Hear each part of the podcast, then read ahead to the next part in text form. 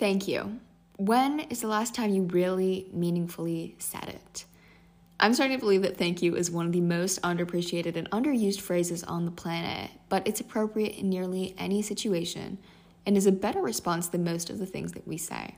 Today, we're going to talk about seven common situations when we say all sorts of things, but that we should say thank you in instead. Hey, I'm Betta, and welcome to another episode of the Living from the Inside Out podcast. Short episodes that help you to stay focused on your pathway to success. Okay, so seven situations where we should say thank you instead of other things. Number one, say thank you when you receive a compliment. We often ruin compliments by devaluing the statement and acting overly humbly. The intention isn't necessarily bad though. When we don't say thank you, it's usually because we're trying to not become you know, come across as arrogant or smug or self-conceited.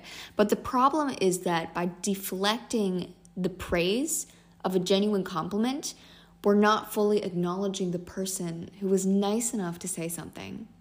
Simply just saying thank you fully acknowledges the person who made the compliment and allows you to enjoy the moment as well. So, next time someone compliments you on your dress or how well you did on your presentation, instead of saying something like, Did I? I felt so nervous up there. I'm glad it looked all right. When someone compliments your presentation, say, Thank you. I'm so happy it went well. Next time someone says something like, Your shirt or outfit looks great, instead of saying, Oh, this whole thing, replace it with, Thank you. I'm glad you like it. Bonus points compliment them again.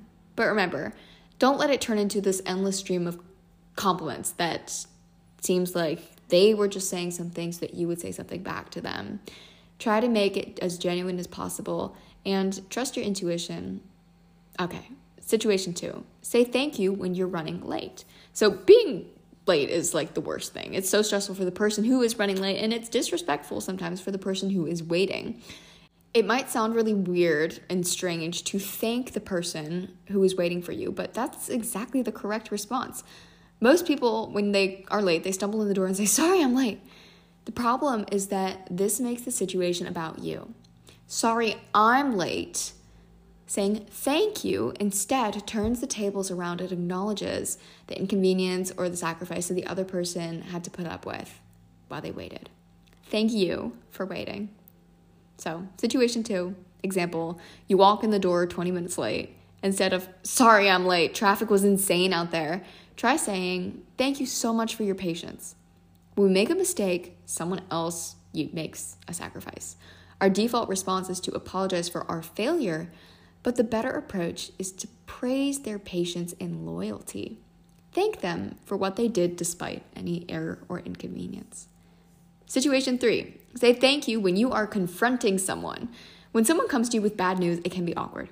You want to be a good friend, but most people don't know what to say. I know that I have felt that way before. Oftentimes, we think it's a good idea to add the silver lining to the problem. Well, at least you have, mm. What we fail to realize is that it doesn't matter if you don't know what to say. All you need to do is be really present and thank them for trusting you. For example, your brother lost his job. Instead of saying something like, at least you have your health, try saying, thank you for sharing this with me. I'm here to support you.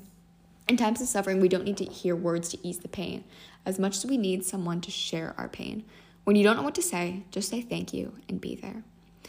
Running over time on this episode, but I hope that these were giving you food for thought because thank you is such a powerful set of words and it has such intrinsic meaning that's different to each person.